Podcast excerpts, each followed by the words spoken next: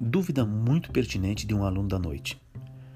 Eu entendi o que era a locução adjetiva, o que era a locução adverbial e suas diferenças. Mas quando eu vi uma locução adverbial em saíram da sala, por que, que a locução da sala é adverbial se a palavra sala tem plural? E você disse que um advérbio nunca tem plural. Ótima dúvida que é facilmente resolvida. Realmente, quem não tem plural, quem não tem feminino, quem é invariável, é a palavra considerada, classificada como advérbio. Palavras como já, não, só, constantemente, alegremente são advérbios e não tem plural, não tem feminino, são invariáveis.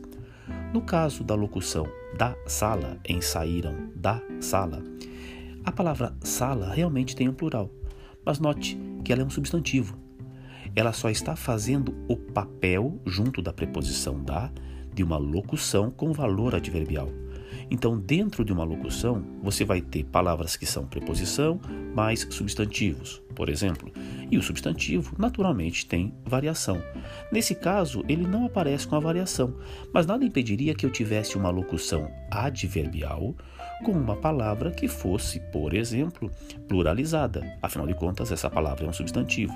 Então, olhou com lágrimas. Se eu digo olhou com lágrimas, a palavra lágrimas está no plural.